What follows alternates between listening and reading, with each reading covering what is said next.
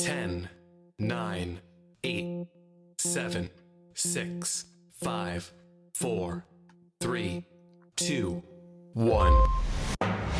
Live from London, this is the Sunday Morning Breakfast Show with Sobia Iqbal on Teachers Talk Radio. Good morning. You're listening to Sobia Stella Sunday. It's Sunday, the 7th of May. We have the best conversations coming your way. We're discussing what it's like to work in different cares, careers, CPD in schools, diversity in leadership, and how to survive a dead end job if you're not making any progress. We're also discussing how leaders can support staff who feel like this. It's another thrilling morning. Prepare for takeoff. Live from London, this is the Sunday Morning Breakfast Show with Sobia Iqbal on Teachers Talk Radio. Tune in live on the Podbean app or desktop player. Just head over to www.podbean.com slash lsw slash ttradio or search Teachers Talk Radio. Follow the hashtag TTRadio. I've got two fabulous guests today. We've got Aaron Singh Sohi, who's an assistant head, and we've also got Helen Tara, who's a leadership consent consultant, who'll be coming in today. We're going to come back to them after this.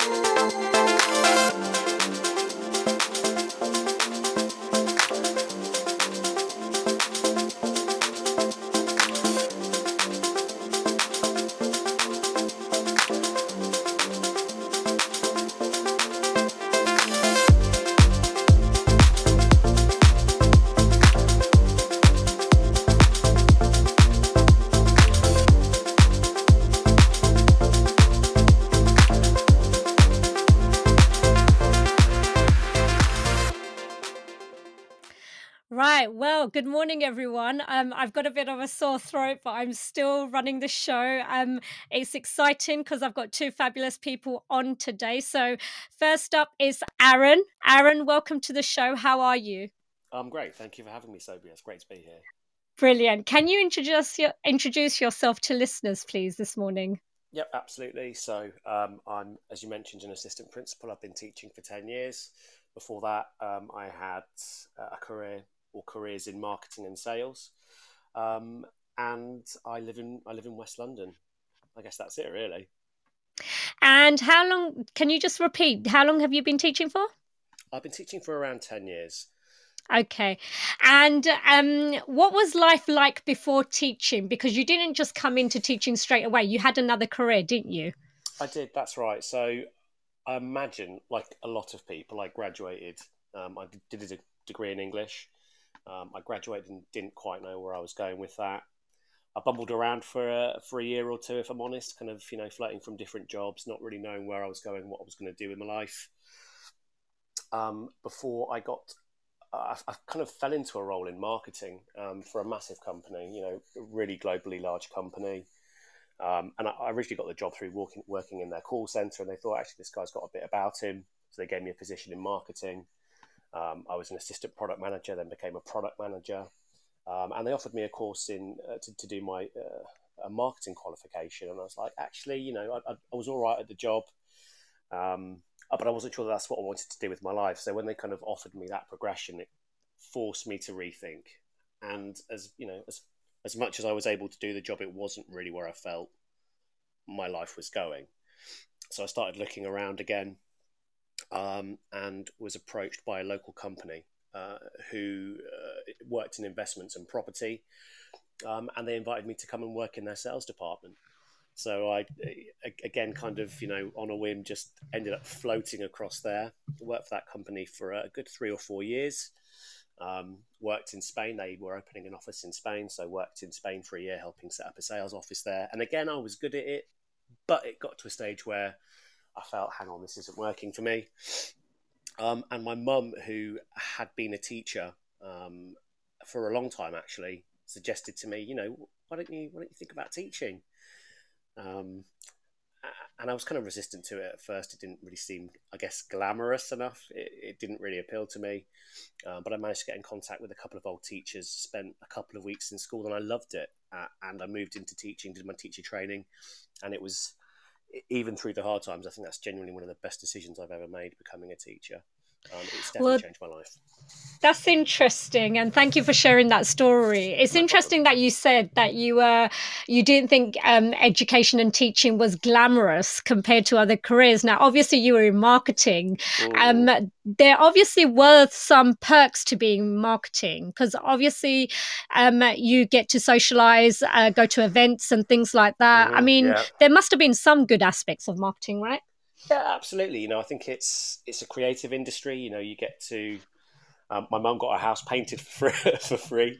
Um, I worked in I worked in paint and wood sales um, or wood stain sales, and uh, we had to show off one of the products. So I managed to talk the um, the department who were doing the kind of the property and the shoots, kind of look at my mum's house, and they went and had a look at my mum's house and thought, yeah, we can use this. So my mum got a soffits and soffits and fascias all painted for free.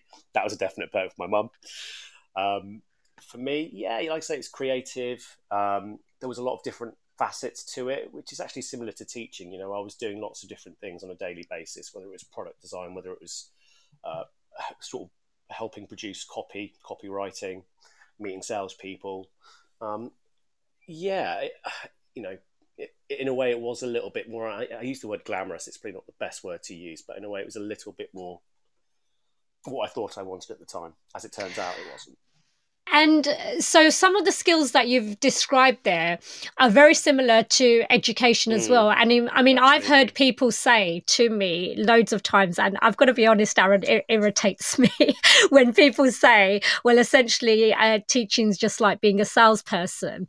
And I guess it is to some extent, but yeah. I get really offended by that because I sit there thinking, well, actually, we're not just salespeople. We actually do have qualifications and we do right. Have proper degrees. So, for example, I've got computer science degree. I do have skills in that so, mm, in that mm. section, um, and we do have to teach those skills um, right. that are needed for industry. So when people say, "Oh, well, teacher's just a sales job," it irritates me. wow. Okay, Sobia. So I'm gonna I'm gonna bite my tongue then. no, no, no. Um, I've, I've done I've done CPD comparing aspects of teaching to sales. I, you know, I worked after I left that marketing company, I worked in sales for about three or four years. Um, and I definitely see overlaps. I, I, agree that they are different and that, you know, that, that teaching is, I don't want to use the word more because it denigrates people who work in sales, but teaching has different facets that you do not find in sales, but there is definitely an overlap. Yeah, I mean, I'm going to save you here. I do think there are aspects. there are aspects because obviously you are trying to persuade and you are trying to influence your students into uh, accepting what you're telling them, uh, and you're doing it in a in a strategic way as well, whilst you're delivering your subject knowledge. Um, do you think teaching is harder than other careers because we have this whole debate i mean i worked outside of the teaching profession before i came in i did a, a year uh, working for uh, uh, Her Majesty's Treasury, um, and that was finance, and it was quite bland to be honest. And um, and then I took some time out when from my career, and when I took time out again, I went back into uh, an office job. I was working for Pearson. Um, do you do you think it's harder than other careers teaching because people say that they can't wait to get out? It, it's difficult, isn't it? I think I think I'd answer that question in in two ways one, I think it, it depends where your skill set is, and I think if you have a skill set that's you know if, if you were to ask me to start building a house, I wouldn't know the first thing and or how to go about it, or, or plumbing or you know being an electrician. I couldn't do those jobs in a skill set sense. They are too hard for me. So it depends where your aptitude is. I do think, having said that, that teaching provides certain challenges that you will not find you know, in in many other roles. I would also say that yes, I probably do on balance think it is more demanding, but I think there is a, a sense of achievement that makes the difficulty more justifiable and manageable. You know, I, have you know I've put, I've put in the long hours and I've I've done the hard work, but I think that what I'm doing is worthwhile. Therefore, I'm actually happier to do it. Um, and I think that's okay, important, and that was important for me. Okay, so Leanne's messaged in and she says there's definitely transferable skills that she's taken with her from her first career right. and thinks that she would have found teaching a lot harder if she didn't have those skills. So obviously, um, the yeah, so the transferable skills ha- um, have been great. Um, with response to our workload, though, surely mm. our workload's heavier than other professions. I would say that's you know, from the jobs that I've had, I would say that is the case. Yes. Okay. Um, in terms of different careers, then, because I'm gonna I'm gonna ask you a few questions. If you could have a choice between marketing and teaching, what career would you choose and why? Well, I've I've chosen, and I've chosen teaching, um, and I chose it because I think um, my skill set is more suited to, a, to, to to the career that I've chosen. Um, and I think there is a sense of reward that I get with teaching. And I'll, I'll be honest, you know, even you know, I'm an assistant principal, but my, the favorite part of my job is still working with, with students and in being in the classroom. You know, that's that's what I love doing. Um, and you don't find that in any other profession. You know, it, working with teenagers or children is something that you find in education, um, and it's my favorite part of my job. And so, if you had to, I know you enjoy teaching a lot, but if you had to compare other careers, um, law or medicine, would that appeal to you if you were able to have the skills and aptitude for those careers, or would you still prefer teaching? That's a difficult question to answer because I don't, you know, I, I don't think I could ever have been a doctor. Like there are parts of that job that, that I think are really interesting, but you know, in terms of the science pedigree, that's not how my brain is wired. I, I scraped I scraped through science at GCSE. Um, again, uh, in terms of law, I see that there are similarities between between education and law. Despite it might sound like a slightly bizarre thing to say, but I can see that there there, there probably are similarities. Um, but like I say, you know, you don't get to work with young people in those professions. So I would, I think, I would still choose teaching. Okay. And let's just suppose you got to a stage in your career where teaching was no longer doing it for you. Um, would you ever consider becoming a YouTube influencer?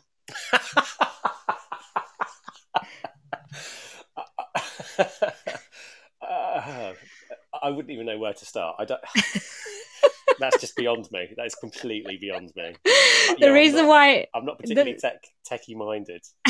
the reason why I'm asking is because obviously I discuss careers with my students a lot, right. um, and this comes up a lot. Miss, I want to be a YouTube influencer. I want to yeah. be on Instagram. I want to be a digital marketer, mm. and they seem to think it's a lot easier. But I, I sit there watching, and because I have to do this um, marketing for the radio show mm. and things like that, and I sit there thinking it's not that easy actually.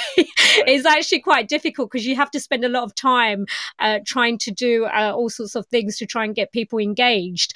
Um, so I, mean, I, I, can, I guess I can do that. I guess being being an influencer or, or being a YouTube influencer, like.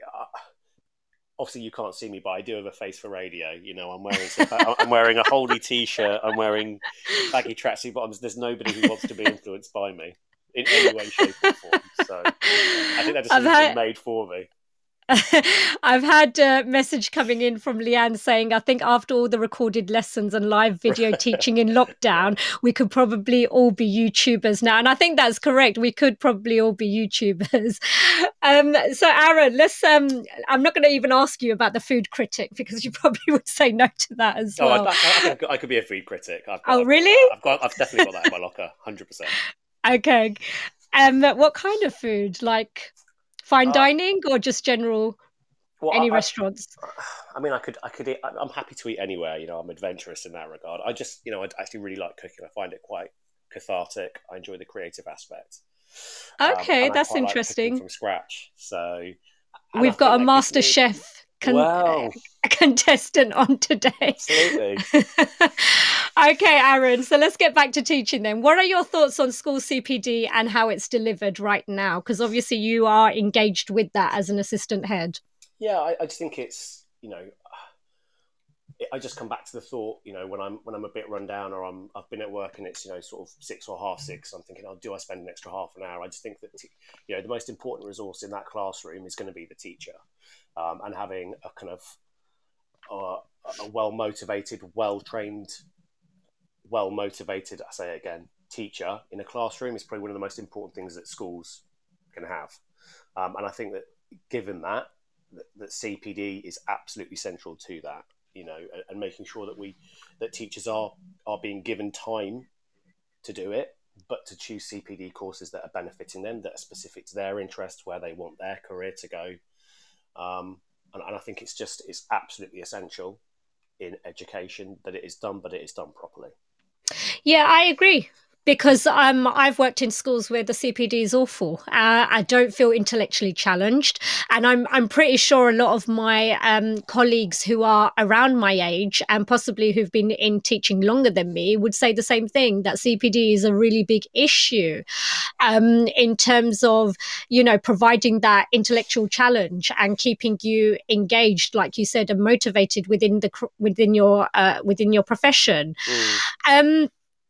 Uh, I've had a comment just saying that they agree with me. Hit um, it's hit and miss, obviously. So yeah, CPD is hit and miss in schools. Um, what do you think can be done to improve it? Because we've got lots of experts who come in, um, you know, to deliver CPD. We can, uh, you know, schools can afford it. Some of them, um, mm. some schools can't because of budgets. But essentially, what could we do to make CPD uh, much better than what is being delivered in schools right now? Yeah. And that's not all schools. Some schools are fantastic at yeah, CPD. Absolutely. No, I absolutely take that. I think, kind of in terms of general principles, I think there are two things. I think funding and time, um, and they're two resources that schools and teachers in them are short of at the moment. And I think having time to uh, invest in it, uh, you know, as a teacher, if, if you've got you know, a certain amount of time and you've got to mark books or, or do the extra bit of learning, you, are going to pick what you have to do, unfortunately, which, which makes choices that, that teachers are having to make. So I think time and investment from central government, I think those are the two most important things. I think and the it, best CP. Sorry, go ahead. Now go ahead, Aaron. The best CPD. I think. I mean, you know, I've I've been lucky enough that I've been able to do my NPQML. I've done my NPQSL. I did my master's degree uh, after I after I uh, finished my PGCE. I've definitely taken things from those, um, and maybe I didn't see the benefit of it benefit of it at the time, but kind of retrospectively, I've I've seen how doing those projects has helped develop me. Um, and I also think there's something to be said from sitting down and having structured conversations with with my colleagues. Actually, I think you know, kind of when I've had conversations with colleagues in the past, sometimes it can become a bit of a, you know, I don't want to use the word rant, but it can be about kind of getting, you know, it's a stressful job, and sometimes teachers, I think, possibly have a tendency to need to vent, and I, I totally understand that, and I totally get that. But I think having conversations with colleagues where you're talking about pedagogy is actually even that is actually really rewarding and it reminds you why you got into the job in the first place. I, th- I think even that can actually have a massive benefit. Yeah, um, I've had a couple of, uh, well, I've had someone messaging the 30 year old teacher who says that internal CPD using staff who are keen is a good way of delivering CPD. She doesn't think uh, we don't need big uh, she doesn't think that big names are needed all the time for professional development mm-hmm. uh, courses. Yeah. Uh, and also, staff need to be able to reflect and share concepts with each other by having teaching and learning groups. Um, and also, uh, it needs to be engaging as right. well, and maybe having uh, smaller groups sharing uh, good practice. Now, I agree with all of that because obviously, I, I've been in the profession for a long time. In some schools, it's worked effectively. We used to have working parties Mm. Um, we used to engage in it um, and have lots of fun in it, but there, lots of fun with it. However, that's assuming you're all at the same stage. Now, mm. I've worked, walked into some schools where it's not so good. And the staff body may not be so good either because it depends on the makeup of your staff body. So, whilst it's all good having in house and internal CPD, it's not always the best way, I feel, what are your thoughts, Aaron? I can I can see that that would be the case. Um, I think there are some times when you. I, I, agree with everything that's being said in terms of CPD needs to be engaging. It, you know, it needs to be specific to need, and it needs to be things that you can put into place in the classroom. I think sometimes you know we do have that expertise in school, uh, and there shouldn't be, you know, any need why you need to bring external experts in. Having said that, I think that if you pick the right person to come in and deliver the right session, that can also be massively beneficial. And I think it's about not having a, you know, a one size fits all. It's about being able to, you know, same in terms of principles of education. You know, if you're going to do intervention, you don't give every kid the same activity because every student doesn't need the same area to develop.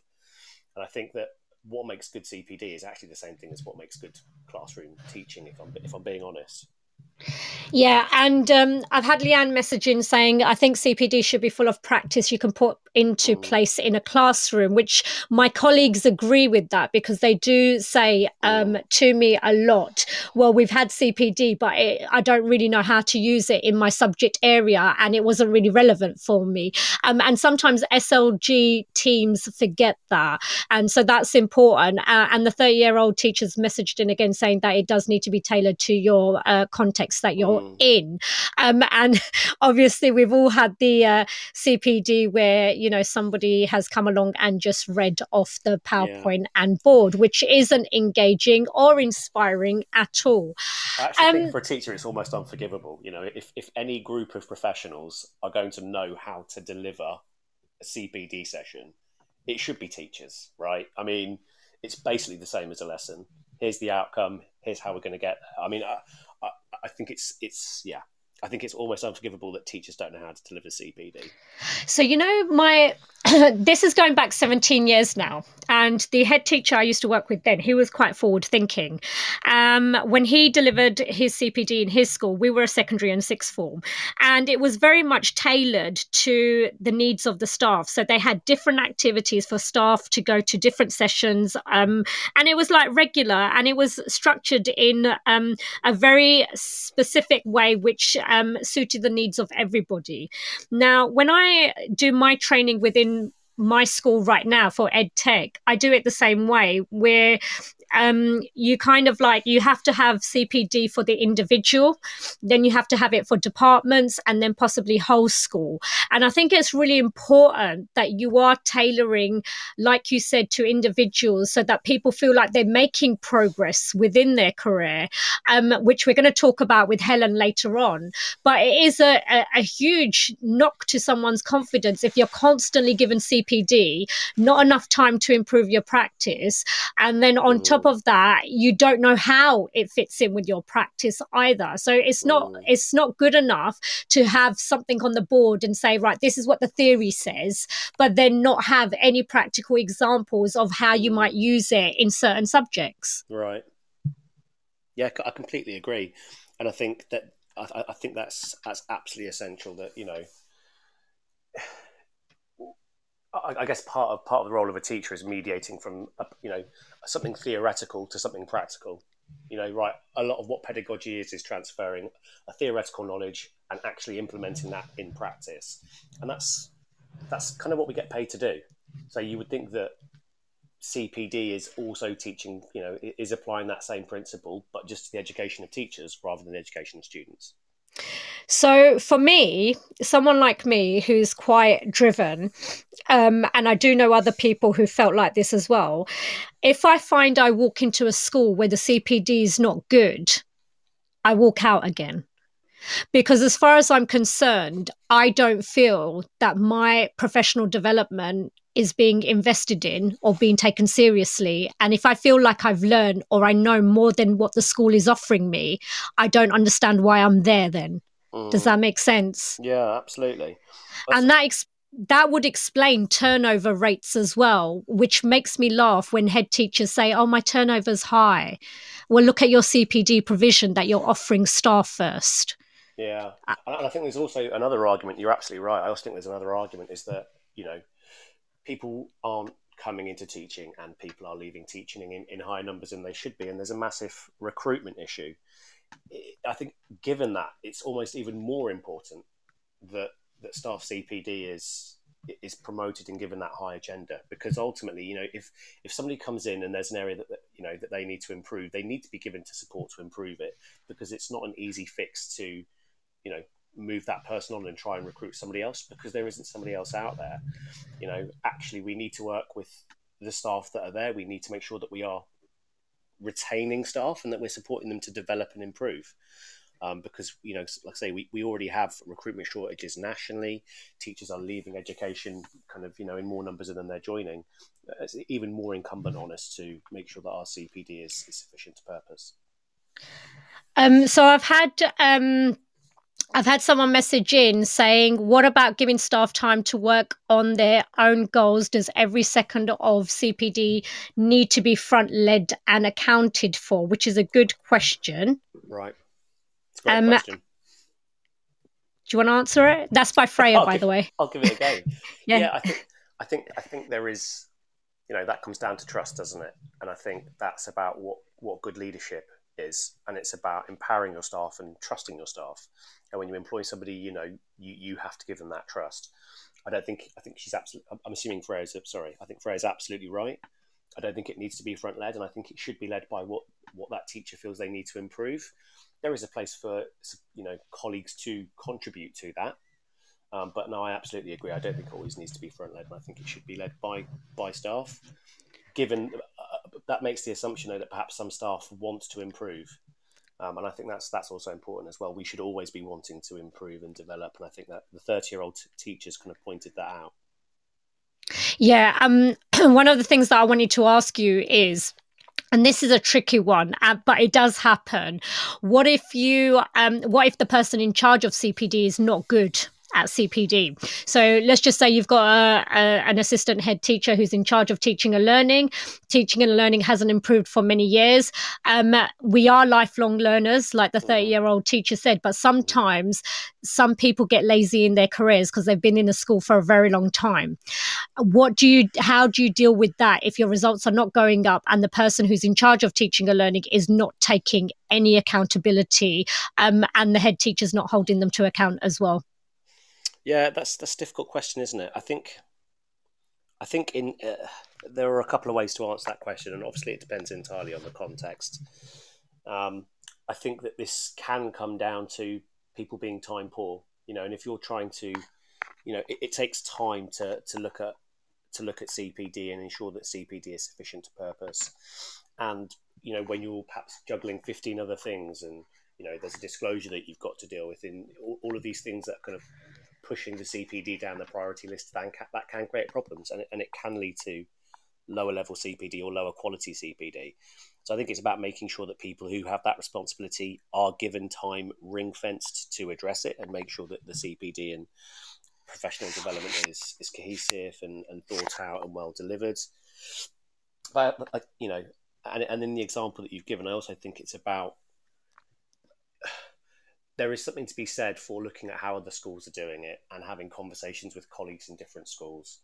And I think that's that's one way that can can reinvigorate you. You know, what are other schools doing? I think just having a chance to talk to colleagues, people in similar situations, and talk about what they're doing in a structured way can really help invigorate you and can give you ideas and can fire up your enthusiasm.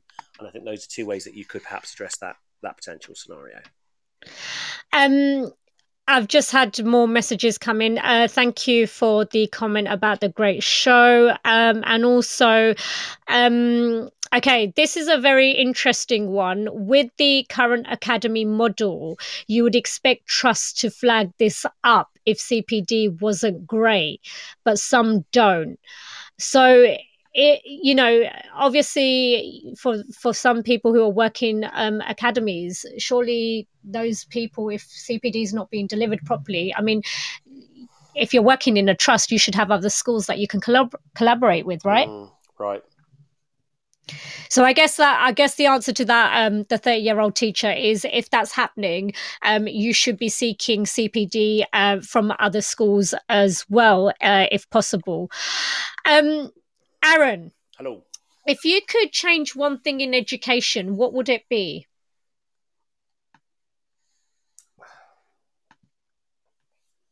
I think probably funding. I think I'd, I think I'd make make us better funded. I think I'd increase the funding. Education. But don't budget. you? But don't you think that we get uh, a lot of funding already, but it's just not being spent in the right areas? I think if you, I'm not, you know, I'm not from a financial background, but I imagine if you were to look at funding and investment in funding over the past ten years, you'd see a massive drop off. Um, so I think that would be problematic. You know, in terms of real, you know, in terms of real expenditure, yes, maybe it's similar to what it was ten years ago, but inflationary pressure, pressures, um, increase in scope of of what's expected in education, you know, changing curriculums. I think all of these things put budgetary or place financial pressures on schools. Um, I don't think there is enough funding. You could be right that in some models, perhaps that funding isn't going where it needs to go but I think as a general rule, there is not enough funding in education, and I think it has dropped off. Okay. Um, we'll have to do another show on that to go into more detail about where those funds are going um, and whether that's um, whether we are actually receiving enough funding in education. So uh, we'll come back to that as another show. Um, what leadership books are you currently reading and what have you applied to your own leadership so far? So I've been watching uh, Game of Thrones uh, and Succession extensively. no, I'm just joking. I haven't seen Succession, so I've got no idea what I've just committed to. Um, and I have watched Game of Thrones, but that's that's not something I'm applying to my leadership. Um, I've been been doing reading about Rosenshine actually, um, so it's not specifically leadership, um, but I think you know that there are.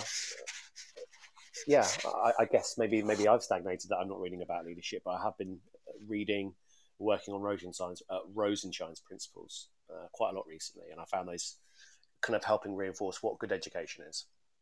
Okay, so uh, essentially, you're looking at making sure you know your subject knowledge and pedagogy, which is your leadership aspect. Um, how long did it take you to get into leadership? Because obviously, I'd like to know your thoughts about diversity in leadership, coming from a mm. diverse background like yourself. Right. Was there were there any struggles? Was it easy? Give us it, a bit of background. Uh, it certainly wasn't easy, but I don't think it ever ever was. Um, I I kind of took my time with my career progression, and I think I have taken my time. You know, I was never somebody who was keen to just jump onto the next step because it was there, or jump onto the next level of responsibility because it was there. You know, I, I tried to apply for jobs. You know, I didn't apply for a, a head of year role until I felt that my teaching was strong enough that, you know, that that I I was sufficiently strong in my my basic teaching skills to be able to take on responsibility. Um, I definitely found moving into leadership very, very challenging.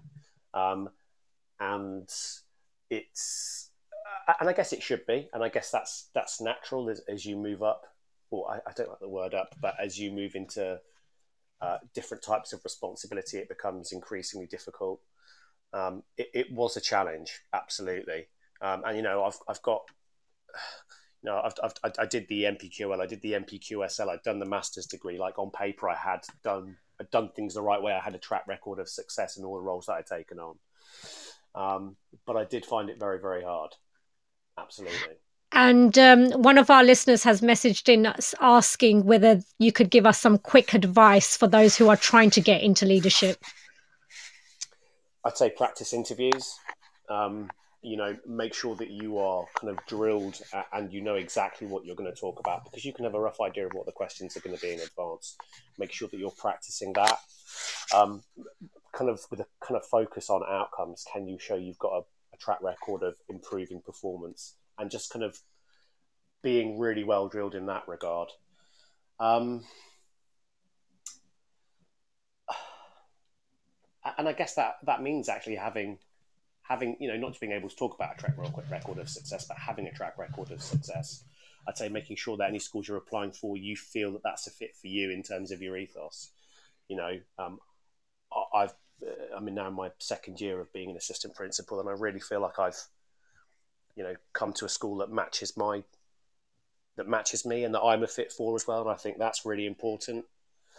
Um, yeah, definitely. Values are really, really important. Um, right. And I would, I would say that uh, if you are looking for leadership roles, one of the things that you do need to think about is whether, um, you know, the school is right for you. Sometimes people jump into a leadership role just because they want the status and the title, not realizing that actually you're going to be there possibly, you know, two to five years. Uh, and so you should think about carefully uh, the school and the leadership team you're going to work with. Right. Um, what are your thoughts on Ofsted coming back into school so soon? Because we've just, we're still going through a pandemic. There are still issues happening all over, differences. Uh, what are your thoughts?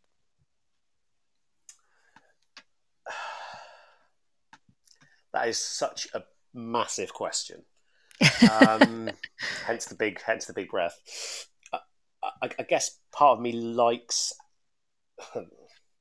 Part of me thinks that the focus on inspections has changed to what the students are saying, and I actually think that's a good thing. Um, I think it takes a focus away from data. Uh, and I think they've been quite clear that the focus is less on data or is not on data. They want to know what the students and what the staff are saying about school. I think that's a good change. Um, whether they should be coming into school after into school so soon after a pandemic, that's, that's a decision that's made far, far above my pay grade, Sobia. Um, I'm gonna I'm gonna answer that question with another extended exhale. Okay. All right, that's that's okay. That's okay. We've got we've got the thirty year old teacher saying just be honest, but I do understand that it is difficult maybe for you to want to answer that live on the radio. So that's absolutely fine. We can leave it there.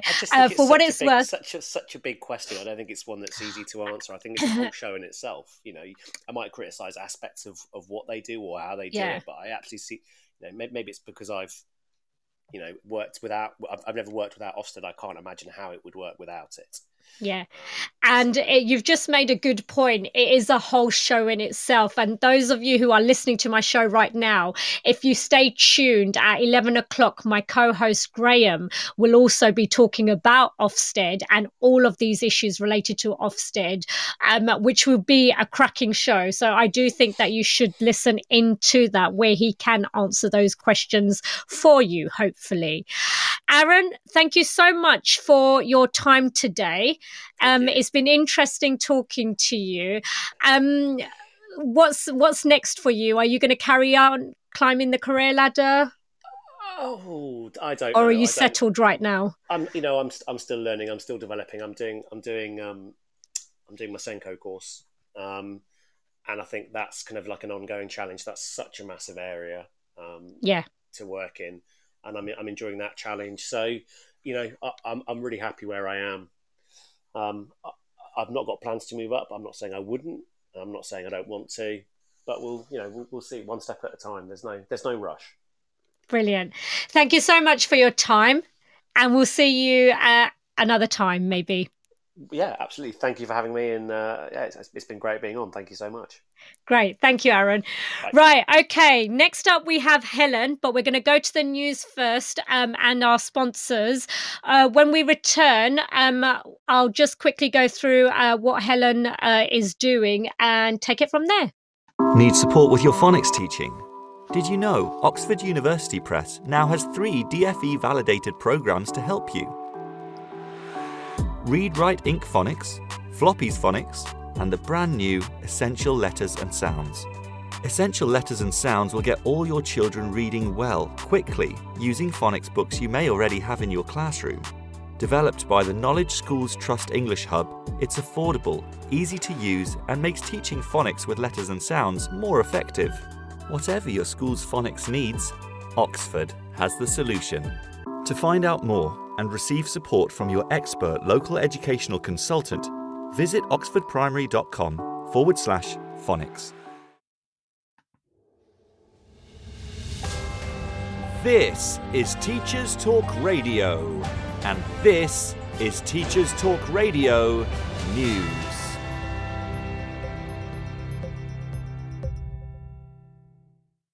In a Teachers Talk radio news special, we focus on reporting the Guardian newspaper, where two Ofsted inspectors voiced their fears for vulnerable children being educated in unregulated facilities. According to a report in the Guardian newspaper, some vulnerable children excluded from mainstream schooling are being educated in unregulated and illegal schools, some based in caravans on farmland and on industrial estates and business parks.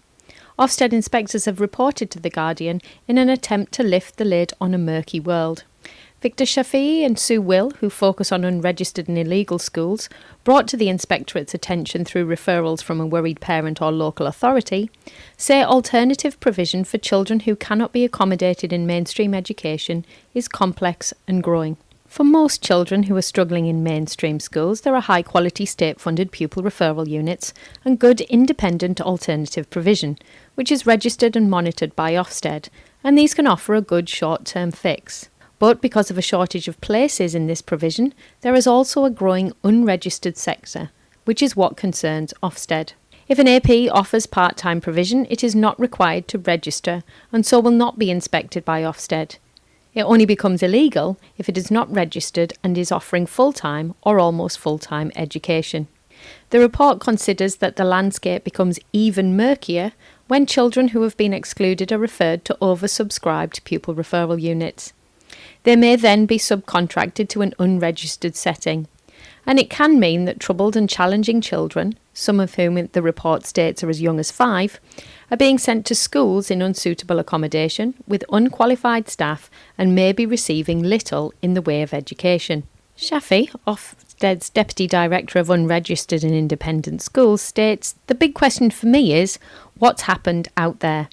Have children suddenly become worse behaved? What is it that's fundamentally changed that means more children are going to APs and primary kids are increasingly going to APs? Because this area is so obscure, we just don't know. Sue Will is one of a small team of Ofsted inspectors who, since 2016, have been going out to unregistered and illegal settings across the country. I've been to settings in caravans on farmland, we've been to grubby halls. Another favourite is on industrial estates, she said. We've started to identify more primary children at these settings in the last 18 months, but that's not to say they weren't there before. We're really working in the dark here. There's no regulation, there's no requirement for paperwork. It really is the unknown. In a follow up opinion piece by Amanda Spielman, those most likely to be harmed are being sent to places with the least oversight. It's vital all alternative provision is registered, she says. Every child, regardless of their background, deserves a good education and the chance to reach their full potential. But some children, often the most vulnerable, just don't get that chance.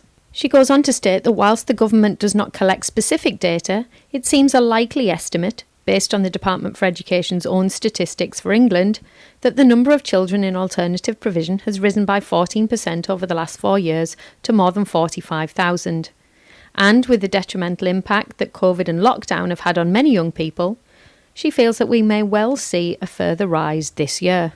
In light of the increase in the data, Amanda Spielman states that she's commissioned new research to better understand the role that alternative provision plays in the education system and to find out why primary age pupils, some as young as five, are being referred to alternative provision in the first place. She acknowledges that the scale and diversity in the sector means oversight arrangements can be complicated and that the quality of education can vary greatly. The article goes on to point out that the law says that if an AP provider operates full time, it must be registered with the Department for Education and be inspected by Ofsted. Otherwise, it is an illegal school.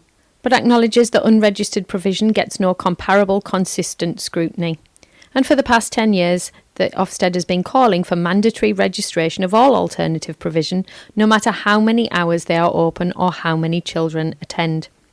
She believes that without this, there is little assurance that their pupils are getting a good full time education.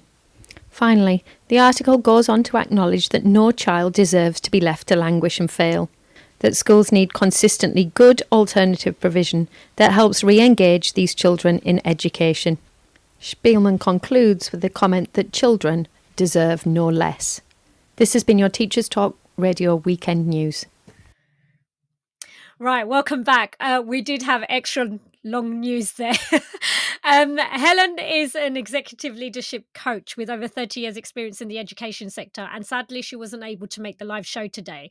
But she did have a conversation with me earlier on during the week. And what she had to say was absolutely brilliant. There were some really interesting conversations taking part. So uh, do listen carefully be, uh, at the conversation between me and her. Um, lots of useful information for people who are stuck in their careers and not sure what to do next. Hi, Helen. How are you?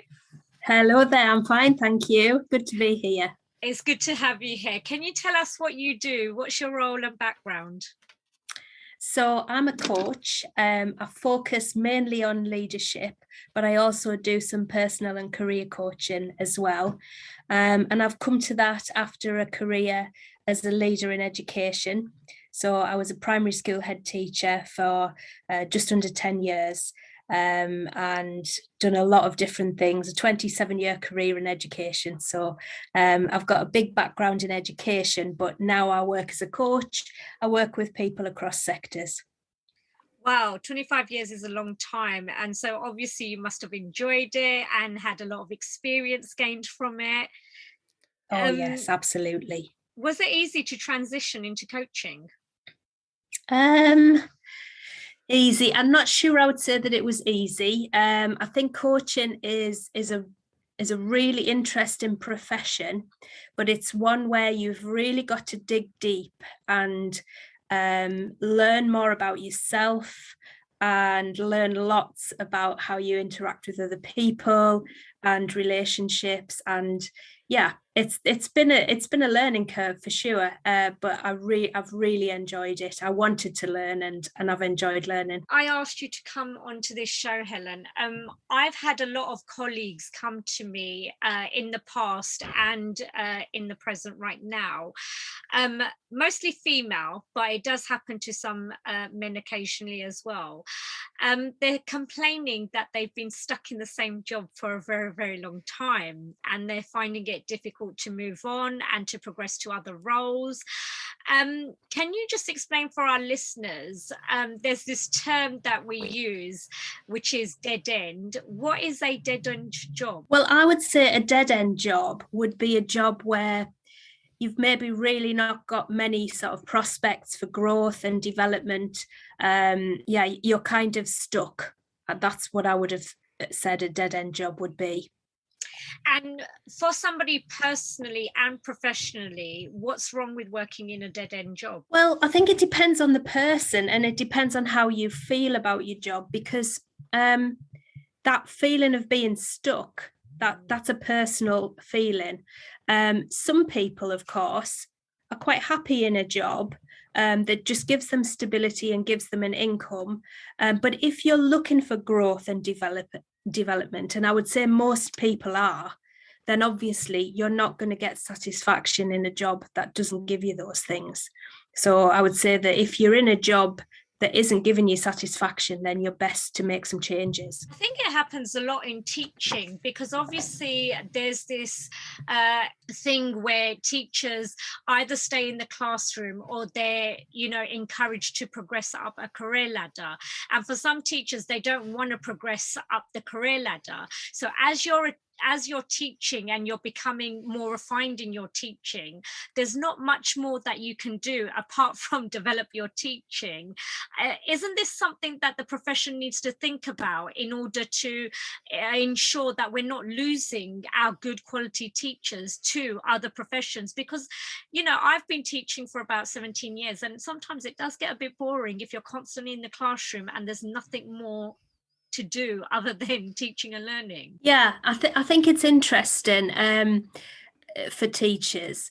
What i would say is that really you're never stuck as a teacher. You're not really in a dead end job if you're a teacher because you've got a professional qualification that will you know can take you anywhere um, in in the education sector.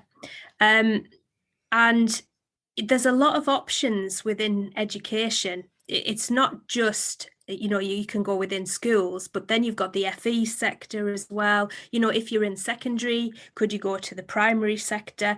There's special education. And um, there are so many different types of job as a teacher. And then you've got classroom teachers, you've got teachers outside of the classroom. Um, and then, of course, you've got all the different subject specialisms as well. You've also got teacher training. Um, so I think there's an there are actually a lot of there are a lot of possibilities for teachers, and also even if you've come to the point where you really feel that teaching is not for you anymore, you've got a load of transferable skills that you've gained in your teaching career. So, you know, your organizational skills, your thinking skills, problem solving, relationships. Um, you've got a lot of transferable skills there that you can take with you into a different role. So, I would say that really for teachers, um, I, think that you can't really be truly in a dead end job as a teacher because there's a lot of different options. But I think sometimes people feel a bit pigeonholed and they feel a little bit stuck and they perhaps need to, you know, look out and see the different possibilities that that are out there for them um, in the in the education world do you find a lot of people come to you for support with that? I mean have you encountered people who've been in similar situations where they've been teaching for x amount of years um, and they're not burnt out they're just really disillusioned and they've come to the end of the road where they actually fundamentally believe there's no progression or there's no growth for them? Yeah. I think that I'm sensing at the moment there's a great deal of exhaustion in the teaching profession and a lot of people are feeling very weary and that's leading them to sort of feel quite negatively about um, about their life as a teacher. And and I think it's very worrying actually that we've got we've got such large numbers of people who are feeling that way at the moment. Um, but but I would really encourage people to try and get a fresh perspective on things because there are a lot of possibilities and there's a lot of things that you can do even without changing your job. So i think that you know that there's hope out there and, and i think that people have got to do what's right for them um, and they've got to search inside themselves and think about how they feel and what's making them feel that way. Um, but i think that I, I would say that be hopeful and you know look positively and see what you can find for you yeah, I mean, I would agree with that. I would say that uh, it is something that's personal to every person because obviously not everyone's going to have the same goals or not everyone's going to feel the same feelings and different diff- it depends on the context you're in and things like that. Um, one of the things that has been concerning recently is the amount of ECTs who are struggling and how they're talking about leaving after just, you know, half a term since September. And that is kind of worrying because then you look at them and they haven't had much you know um, much time within the profession um, and then you you sit there wondering why are so many of them leaving uh, you know after such a short amount of time? And that does not come down to the lack of growth or you know because they are learning. So clearly there's some issue within our profession that is putting people off. Yeah Absolutely, I, I, really feel for um, people who are coming into this into the profession at this point, because you know after kind of two years of pandemic almost, um, it's not it's not the way that it's always been. It's different now and it's so pressured and the pressures are coming in many shapes and forms. And i just really feel for people who are just starting out now trying to find their way.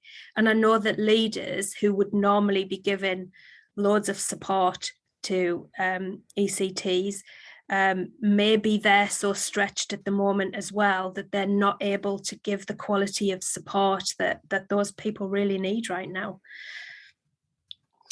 Yeah, um, yeah, that's true. They're not getting the level of support that they need, and also, like you said, they've come in at a, a time where you know we are coming towards the end of the pandemic, hopefully, but at the same time, it is quite stressful because obviously Ofsted have started to go back into schools, uh, and so people are struggling with all of those pressures that we we do have. Um, if we go back to you know normal qualified teachers who've been in the profession for a long time and they do feel like they are stuck in this job.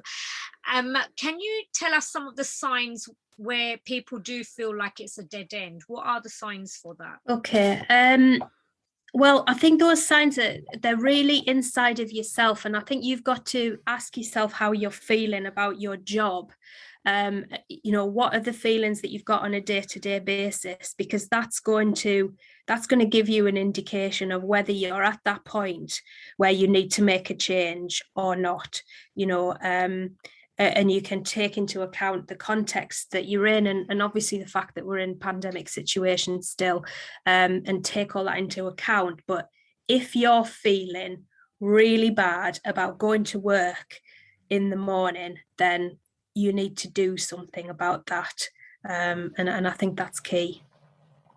Yeah, I mean, um, there i remember in the past there was one school that i worked in a very long time ago now where i knew straight away that I had finished at the school. like mm-hmm. mentally, I had checked out. Um, and I think people know genuinely, um, you know, like you said, when they're feeling, they know exactly what the signs are that yeah, it's time to leave and it's time to move. I think some some of the things that other people have said to me, uh, other colleagues who've been in the profession for a long time as well, is that there's no clear path for promotion. So sometimes if they can't see a future uh, within an organization, that to them feels like they're stagnant and they're not growing and that could be um, you know disillusionment for cause disillusionment for them. Um, and even if there was a promotion in an organization they probably wouldn't want to go for it because of the people that they're surrounded with uh, and or the role that's that's there. Um, sometimes um, i've heard people say to me that um, they're working in a school and the leadership team or the head teacher doesn't really invest in them but he's happy or she's happy to bring in people externally you know to replace the roles or you know to bring in new people for fresh ideas and, and things like that.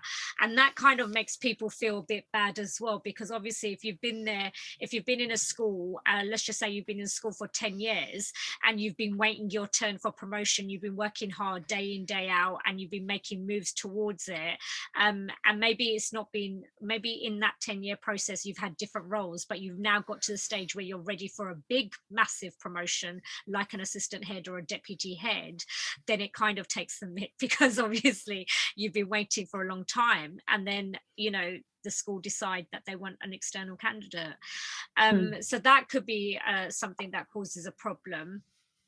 Doing the same things every day um, so you become a bit like a machine uh, or a robot. You're not actually doing anything that is uh, substantial of quality. Um, i remember uh, i was on my leadership coach with uh, one of my leaders and she was saying that somebody said that um, she'd been in the profession for i think 25 years and that um, one of the things that her leadership was doing was sending her on safeguarding training. So if you've been in the profession for 25 25 years you need a bit more professional development than just safeguarding training. Um, so that that i think for leaders is very very important that you need to think about very carefully the kind of cpd and profession professional growth and development that you're giving to people because that is going to make uh, an issue on whether your company is productive or not. Um, and sometimes a company itself based on leadership can be stagnant itself. If the leadership isn't very good then that could put a strain on the middle leadership team uh, and other teaching staff as well. Uh, and sometimes you just hate your job. You know that's that's just normal life. So all of these things I've had people tell me over X amount of years, um, which is partly why I did this podcast. If you are in one of those situations, how could staff get out of that type of job? What could they do to either progress themselves or free themselves from boredom or get themselves out of the rut that they've got stuck in? Okay, well, I think that it depends on how bad it is. And some of those situations that you've mentioned there I would describe as sort of examples of a kind of toxic culture. And we sometimes describe cultures as toxic. But if you're feeling that in the job that you're in, you're not respected and you're not made to feel welcome, then I think that you're quite possibly in a toxic culture. And if you're feeling that way, then you've really got to leave. Um, you, that's not for you. That's not going to be a role where you're going to grow and develop. Um, and so you need to really be thinking about what your options are and looking to leave. And you know how how quickly you do that will depend on how bad it is. But if it's really bad, like I would say, hand your resignation in and you know get out the door. Um, but obviously there's there's grades of this and shades of it. Um, and if it's not too bad then you might be thinking about you know i'm going to look around i'm going to see for the see what opportunities there are around that i could apply for um, and thinking thinking about what direction you're going to go in whether you're going to change direction or look for a promotion. You know there's a lot of different options aren't there? So i would say depending on how bad it is you're going to really be thinking about the timing of making a change but ultimately if you're not happy in your job make a change. So like if we if we think about somebody who came to you because obviously you're a leadership coach yeah. um how would you deal with those people who are just stuck in a rut for example? Yeah. So if i was coaching somebody who felt like they were stuck I would want them to do some thinking about what really matters most to them. So go right back to basics and look at the whole their whole life view effectively. And um, I would do this. It's based on an activity um, from a book called Designing Your Work Life, which I would really recommend to people who are in this situation that we're talking about. It's um, it's by uh, Burnett and Evans, and it's got some really great activities in there that you can use to sort of figure out what you really want out of your job and out of your life. And one of the activities is called the maker mix. And so basically, what you do is it, when it, you think of a mixing board, a sound mixing board with like three sliders. So one is money, one is impact, how much you want to change the world, kind of thing. And the third one is expression, so creativity. So you think for yourself what's your ideal in your life when you go to work? Are you there for the money? Are you there to make a difference? Or are you there to express yourself and be creative? And to what degree do all of those kind of work in your life? So you go back and you really think about that and think about what your ideal is. And then look at your current job and compare the two and think, well, actually, what is it that I'm missing here? You know, do I want to be making more of an impact? And as a teacher, you know, there's lots of ways that you could do that. Do you want to um, maybe work with more with children with learning difficulties, or do you want to go and work with students in more disadvantaged areas? You know, you can, once you know what it is that you want, you can start to make decisions around your job and your career which really fit with that and and looking at your values as well i think is another really good one. What what is it that you value most in your life and thinking about your life outside of work as well. You know how where does work fit into your life?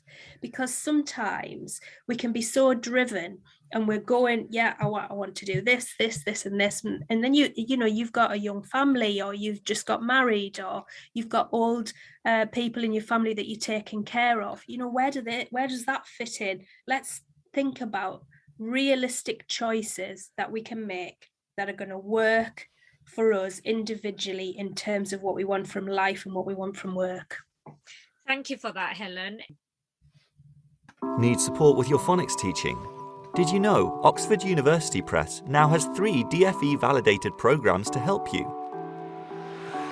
Read Write Inc Phonics, Floppy's Phonics, and the brand new Essential Letters and Sounds.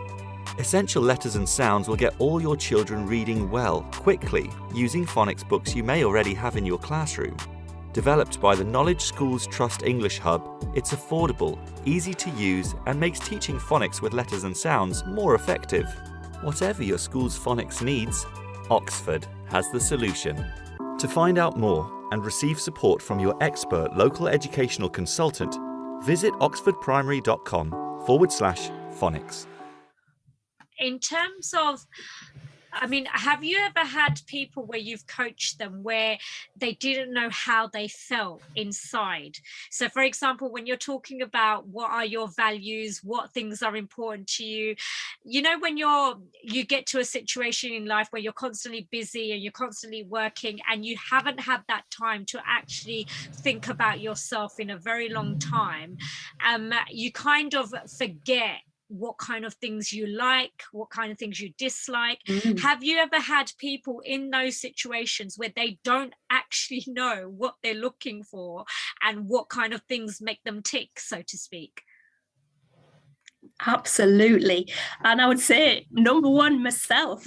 Um, I've been in that situation where I was so busy and I just busy, busy, busy every day um, and not really stopping to think, hang on a minute, is this what I want? Is this the way I want my life to be going? And I think it's so important if you recognize that about yourself, if you're finding it hard to say, how do I feel right now? that's a bit of a danger sign. That's a sign that you've actually got to make some more space for yourself in your life to be able to reflect, to be able to take stock of what's going on, and to think, actually, what do I value most here? And if you're struggling with finding out what your values are, just think back over the last few days and situations that made you angry. I mean, you can't ignore anger, can you? Anger's, you, you can identify anger. What Oh, things yes. make you angry? Because anger is usually a sign that something you value is being challenged. So you can just look back, just reflect, think about things that have happened to you and what that tells you about your values and what's most important to you. Okay, that's a good breakdown. Yeah, I can I can see that. And also I like the bit where you've said um, you know, have that space and more time to think about what it is that you're feeling. Because um I obviously loads of people are journaling now and I I am a journaler. I have been journaling for a long time. But when you're busy, busy, busy, sometimes you do forget to do that. And um I really do like the idea of um taking some time out uh, and listening to what your insides are saying because it is so so important um Absolutely. in terms of people who are just bored because it could be that they they don't dislike the organization they're in or the people that they're with.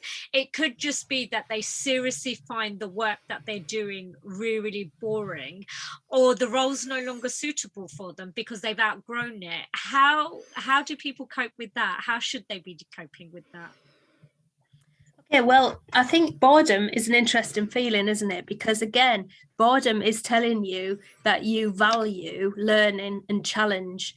And so, if you value learning and challenge, you need to look for those things. And so, the first thing to ask yourself is really could I get more of that in the job that I'm currently in? Is that are there some possibilities there? So, are there some things that I could learn more about as part of this job? Could I shadow somebody whose job I re- I'm really interested in? Or could I ask to do a course? Or could I take on a different responsibility? Um, those are things that you might need to get somebody's help with. You might need to get permission to do. But I would say, you know, make a little list of things that are possibilities for you in your current job um, where you could just open up your horizons a little bit. That's really good advice. Yeah, I would agree. Um, and also, like, if you have got to a stage, I think it's really important uh, when I'm looking at younger teachers or teachers who are at that stage, uh, colleagues who I've worked with. Um, if you have got to that stage, then do think about alternative careers as well. There's no, you know, there's nothing that says that you have to stay in teaching. Like Helen said earlier, there is, there are numerous roles in education that you can work in. It doesn't have to necessarily be within the classroom. If you're ready to leave the classroom, then it is perfectly fine and acceptable to do that as well. I Um, think that's really important to say that actually, um, because I, I, I felt quite bad leaving education. You know, you just kind of think you feel a little bit guilty walking out on schools because it's a very vocational job, and I think when you're in it for a long time, you kind of get that sense of commitment to the to the children and young people, and um, and then it makes it hard to leave but we have to make it okay for people because we've got so many people who are exhausted right now and we've got to be able to say to them look if your time's up as a teacher that's fine it's okay do what's right for you. Um, i think we've got to make it okay for people to leave if they need to Yeah, I mean, I agree with that because I, again, this is um, towards earlier in my career. Um, there was this time when I needed time out, and I did take that time out because I always did say to myself, uh, and it wasn't anybody who said it to me. I didn't have any mentors who said it to me. I just, in myself, I said to myself, if I ever get to a stage where I'm feeling I'm not delivering the best for my students, then I'm not doing a good enough job. Then that's Absolutely. my cue to yeah. leave because I don't feel like I'm living up to the standards. Because at the end of the day, we are we are affecting young people's life chances, and 100%, so and yeah. so I did I did go through that when I was much younger, where I did feel that if I ever did get to the stage where I didn't feel like I was contributing very much, then I would leave, and I did actually leave at that point. Um, mm but then i did come back because like you say you've got that teacher thing in you. And I, you're totally right. There is this big massive teacher guilt because i mean i work really long hours. So right now i'm doing because obviously it's ofsted manic um, i'm doing five o'clock in the morning i'm waking up and i'm literally finishing late at in the evenings as well. Oh goodness and yeah, yeah it's it's uh, it's not a very good lifestyle at the moment but i'm getting through it because obviously i have a passion passion for education yeah. and that's keeping me motivated and engaged because if i didn't have a passion i wouldn't be able to handle that work lifestyle um, yeah. because there is no work life balance at the moment yeah. Um, but what what is really important is what you just said about teacher Gill. Um, it's very hard for teachers who've been teaching for a long time to switch off from the profession. I mm. mean, even when I leave work, um, obviously I've got loads of activities that everybody knows that I'm engaged with outside of school.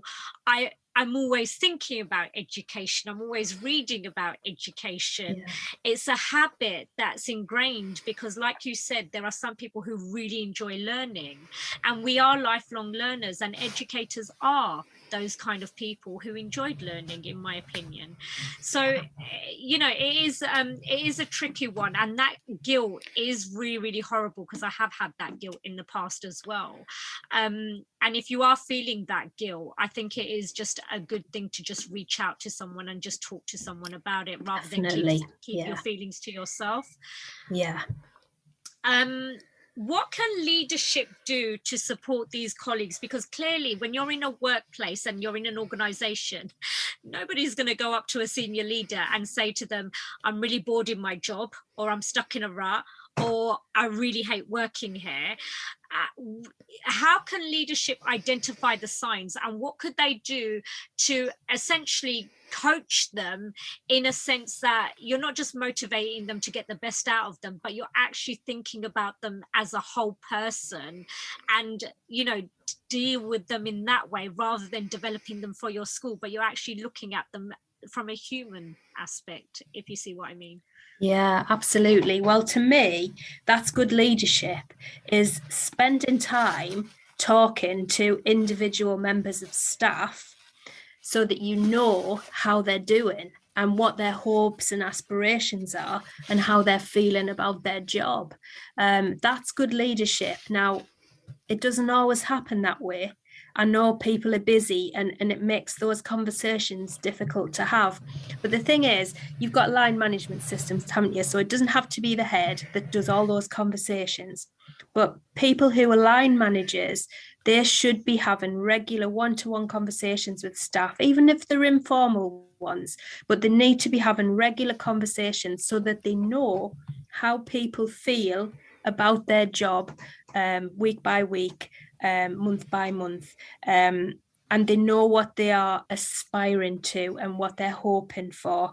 And, you know, obviously you have that in the appraisal meeting, which should be an opportunity for you to talk about that, but it should be ongoing through the year as well. That's what leaders need to do. Yeah, agree. You definitely need to uh, talk to staff. And it's amazing, like you said, the leadership uh, is different in every school that I've worked in, for example. Um, and I can really see the difference between quality leaders and leaders who are just there just to tick box things uh, and just to move on through the process of appraisal uh, and things like that.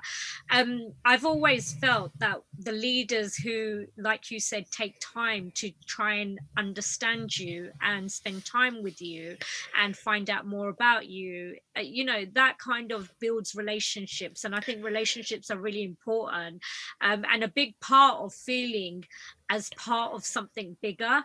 Um, I, I, know that there have been um, been some members of staff who've told me that they've worked in schools where they felt isolated and on their own because they didn't have those friendships within schools. They just stay in their classrooms, uh, they work with the kids, then they go home. And that can be a factor that causes this you know this feeling of disillusionment and being stuck in a dead end job as well yeah yeah absolutely i mean school's a community isn't it and you've got the relationships are so important and as leaders that's what that's our bread and butter. That's what we need to be focusing on the most is the relationships in the organization now, there are some people who are extra confident and they say things like, well, you're not a tree, you can move anytime you want. And, you know, if you don't like it somewhere, just move. But sometimes it's not that easy, Helen, as you know, because we've both been in the profession for a long time. I've got loads of colleagues who've applied for numerous jobs um, and they have been for promotions and they haven't had any success. They either don't make the shortlist or they're unable to pass through the interview stage stage and that causes disillusionment. How can these people keep going after lots of disappointments and setbacks to a profession that they're committed to but are still not making any moves forward yeah yeah that's a really difficult one um you know we've all been there where we've been put where we've put applications in and, and you just feel like you're not getting anywhere and um what I would say, a couple of practical things. So, first thing is, if you're putting in applications and it's not going very well, have you had anybody read through your applications? People that you trust, you know, get different people to read it and give you perspectives and feedback on it. I'd say if you've been for an interview, ask for the feedback. But I would be I would be cautious about that because we all know that sometimes you go for a job and you just get a feeling when you're there that um, that job's kind of been lined up for somebody else. So you need to just be smart about the feedback that you get after an interview and think, is this is this constructive feedback or am I getting a, a, bit of a story here? So just be smart about that. But I always think that constructive feedback is a gift. So you need to reflect on it and you need to do something about it. Um, and if you keep working on things, then you will get there in the end. Um, and the thing is, when you're in the middle of a job search like that, it's really hard to come back into your day job that you're doing now and keep going, as you say, um, after those setbacks. But it's so important that you stay present in your current job and keep evaluating your current job and keep looking for opportunities within the job to make it better and to make it work for you better. Try new things out. Talk to leaders. Say can i do this? Can i do that? Um, so get the max out of your current job while you're doing those applications because you've got to wake up in the morning and think, I want to be there for the children and young people I'm working with, and I want to give my best every day. Because what's going to happen if you don't do that is you're not going to you're not going to be successful in any job application. You've got to keep doing your day to day job to the best of your ability for the people you work with, and um, and just hang in there, keep trying, take the feedback, and and keep moving forwards. And would it ever be worth moving making a lateral move and moving sideways. Like, just suppose that somebody is really ambitious and they're stuck in a school where there is no growth. Um, CPD is not fantastic because we know that happens in schools. Um, they don't like the staff. It could be anything, a number of reasons. Is it worth moving laterally and going for other roles where they can progress, take an extra longer couple of years rather than going straight up? I mean, how does I would say so definitely. I think that um, every change of job that you make is a massive professional development opportunity because you're working with different people. You're going to learn from new people around you, a new environment. You learn from that environment, um, a, a different groups of, of students and young people as well. You're going to learn even if you've not gone up the ladder in terms of a promotion, it's going to be a great learning opportunity for you just changing roles. So think of it in that kind of positive way. So if you think that in your current role it's not giving you the growth and development that you want i would say a lateral move can be really helpful to you. Thank you for that. And then um i'm asking a lot of questions because i've i've I've witnessed a lot of things and I've I've met a lot of people and I I do talk to a lot of people. Um, yeah. One of the things that I I did supply teaching um, for a while and this was a good few years now. Um, one of the things that I did see were people who had mentally checked out of a job. So, people who are on the job, who are working on a daily basis, how can staff motivate themselves if they know that they've mentally checked out, basically? Yeah, I think this is a really, really good point. And I think that, you know, I'm sensing that there's a lot of this around at the moment. I think that one of the things that you can do one of the things that it's really worth doing is reminding yourself of why you got into the teaching profession in the first place. Get back to your reason why because that's that's really important. What is it that you love about teaching? And if you've lost that if that's gone then try and figure out a way that you can get it back um, because that's that's going to drive you and help you to get up in the morning and feel good about what you're doing. Um, and think about what you're grateful for about this job. You know what what are the positives about it? Because there are there are bound to be some.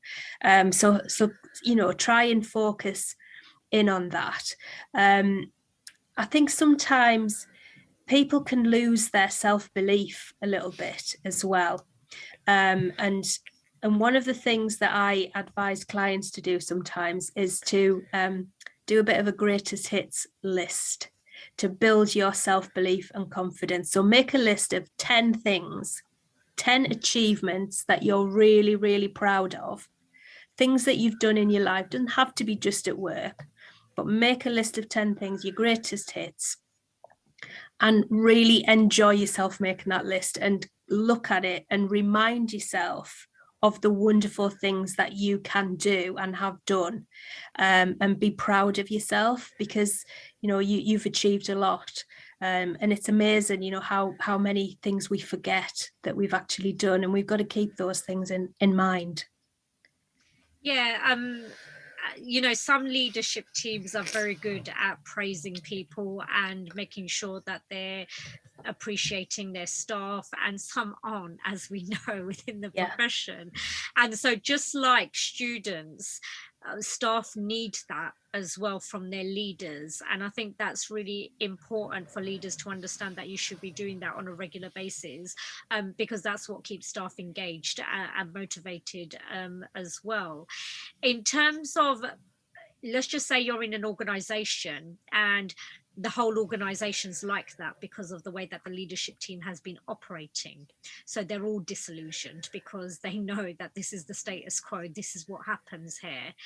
Um, it's very hard for new leaders who are coming in into that environment. How can those leaders manage these people after they've been stagnant and they've been stuck for a long time? How can we um, break down those barriers that may be existing between the old leadership team and obviously the new people that uh, uh, obviously the um, the team that's working yeah. with them? How could we do that yeah, it's really hard, and uh, it's a problem that I've come across, you know, many times before. Um, one of the things that I think is really important about leadership is emotional agility. Um, I'm going to just put a little plug in here for a webinar that I'm doing. I, I did it a, a, few weeks ago, and I'm doing another one soon. Being a coach and leader, um, and I've sort of unpicked for for me the five behaviors of a coach and leader and one of them is about emotional agility. Um, and i am really really passionate about this because if you start, you know, it doesn't matter what's come before, you can come in there and be a great leader and it'll it may take time for people to begin to trust you and to begin to feel safe and secure um, to take risks and make mistakes and so on it takes time to build that but what you've really got to do is, is be emotionally agile with people and so that means um, listening to people and validating how they feel. And if you're dealing with a situation like that, you're going to have people who've probably got quite a lot of baggage and they'll they'll need to talk to you. They'll need to get that off the chest. They'll need to know that you're there to listen and they'll need to know that you accept their emotions as valid. Um, and and I think doing that, being a, a listening ear, being compassionate to people, that will build a culture of trust where you can then start to really move on and help people to grow and develop. But but there's always a stage when you've had a bit of a toxic environment there's a stage of healing that has to come after that. Um, and and it's the onus is on leaders to to make space for it really and and allow it to happen. So in terms of listening i mean one of the things that i've always felt um, I, mean, I've always felt that listening is important as well. And sometimes you get the impression that leaders are not really listening. So it's not active listening. What they're doing is just, yeah, yeah, yeah, yeah, tick box, tick box, tick box. Yeah. And you can see it, it's quite evident. Um, and then I, I mean, me personally, I found that those leaders who weren't invested and engaged with me, I didn't feel anything towards them either because I mm. felt that you didn't understand me as a person. You've not asked me how I'm feeling. You've not asked me about what my career goals are, like you said. Um, essentially, we're just meeting, you know, once a week, uh, and that's it. There's no other relationship. Um, when it comes to talent development, active listening is really, really important. Uh, you know, a member of staff can tell straight away whether you're genuine, whether you're authentic or not. Hmm. And I, I'm a bit surprised that we still, in this day and age, within the education profession, have leaders where we're supposed to be educators. We listen to children, we listen to our students regularly, but we can't afford the same compassion to our staff. It seems a bit strange to me that there isn't that emphasis and that focus when it comes to managing our staff and, you know, managing talent. Mm, absolutely. I think it's so important. Um, I would say, in terms of talent as well, because talents are really. Um, it's a word with a lot of different sort of connotations to it and i think in terms of managing talent one of the things that leaders have got to make sure that they're being is equitable um, and not making judgments on people and not making assumptions about people. Because um, you know i really believe strongly in a growth mindset and i think you've got to give everyone the chance to grow. You just don't know what what the future holds and people can really surprise you if you give them the chance you know um, you know maybe the previous leadership have really um, put somebody down and and this happens you know the, you'll take over as a leader and they'll say oh you know that person there they're not they're no good. Then they're not going to do anything in this in this role. Um, don't believe that. Give everybody the chance and see what happens because when you give people space and um, time to grow and develop you can be surprised. One of the books that I really love is Radical Candor by Kim Scott. Uh, I don't know if you've come across that one before, but it's I've really, heard, really yeah, good. Yeah. I've heard of it. Yeah, one of the things she says is you need rock stars as well as superstars.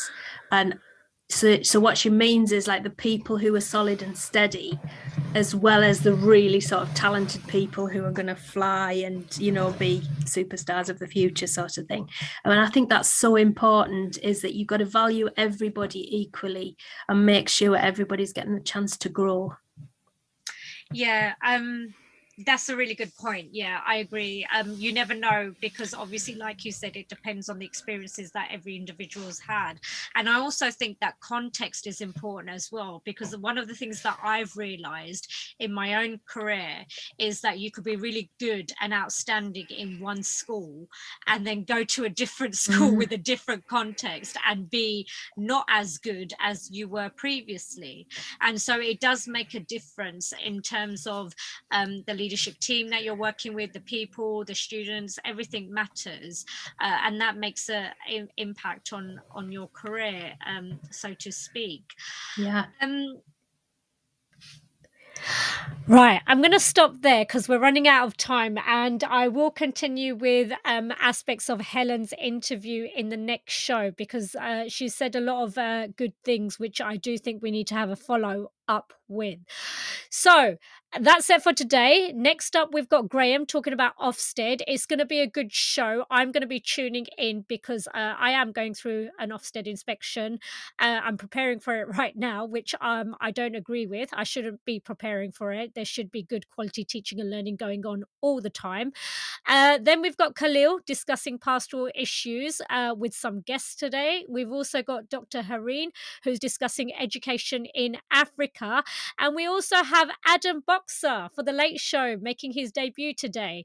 So um, it's been great being on Teachers Talk Radio this morning. Um, and thanks to both my guests for coming on today. Thank you very much for listening in. And I will see you all in two weeks' time.